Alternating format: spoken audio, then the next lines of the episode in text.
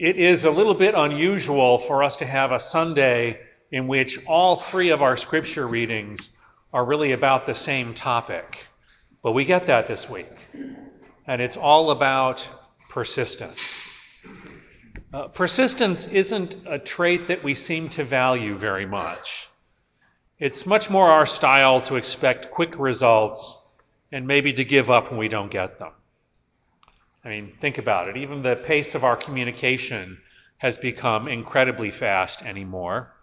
Uh, most people don't write letters, not the kind that you write by hand with paper and a pen and an envelope and a stamp.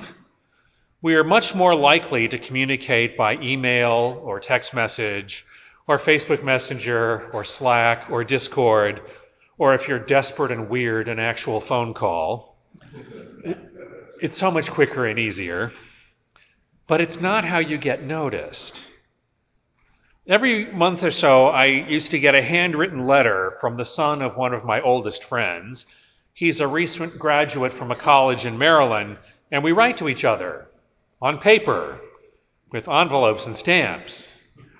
And that takes time and some persistence. But we're pretty quick to give up when we don't get instantaneous results. While I don't use dating apps personally, for obvious reasons, I know a few hundred people that do.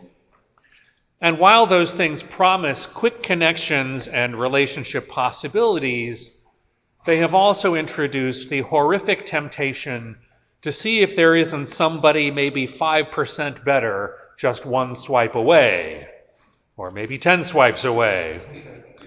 Instead of working on a relationship and building trust and intimacy and common interests, maybe there's somebody nearby who won't be quite so much work. We just don't seem to value persistence all that much. And if we don't get an immediate response, then we're off to something else. Change the channels, try something new. And yet, I hope we value people that still stick with it. Some of you may remember a baseball player named Cal Ripken who played for the Baltimore Orioles. No one has ever called him the best baseball player who ever lived, but he stuck with it to a degree that most people find heroic. He played 2,162 consecutive games without missing one. We become such an impatient people that heroism is now defined as regularly showing up and doing your job. But that kind of persistence is something that we find very difficult. So, how about your relationship with God? Are we any more persistent there? Can you keep praying if you don't get the answer you want? Or worse, when you appear to not get an answer at all? In the Gospels, we have this parable of the unjust judge. Now remember, this is a parallel, not an allegory. Luke isn't saying that God is an unjust judge who ignores our pleas. He's saying that if this judge, who is unjust, is finally worn down by persistence, why would you think that God, who is just, would not answer you? We'll get an answer to our prayers but we need to remain faithful. And that's sometimes hard to do. Have you ever felt like Moses in our first reading today? All you have to do is hold up your arms and the battle will be won. And for the first 10 minutes, it's no problem. But then when the battle stretches on all day, what then?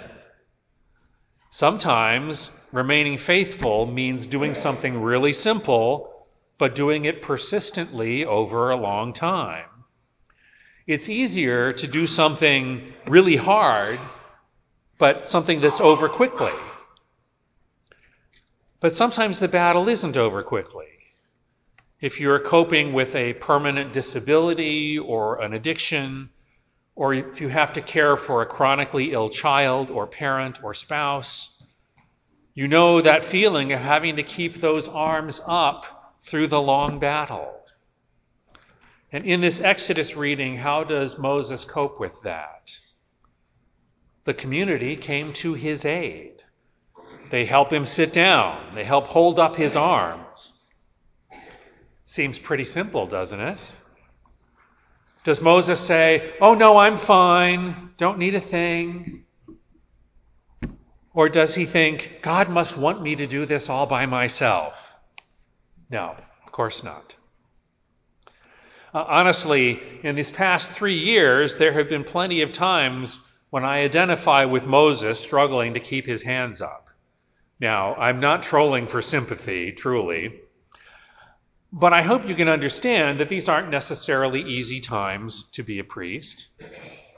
I will tell you that in the last 16 months since I've arrived here, I have had exactly three weekends off, and I work six days a week. Now, I'm not complaining, really. I know what I signed up for, and it's why I'm here. But there are definitely times when I need help keeping those hands reaching out. But I also know that I am not good at asking for help, and I'm working on that. And somewhere there is a balance between persistence and workaholism, and I'm still sorting that out. Being faithful means being persistent.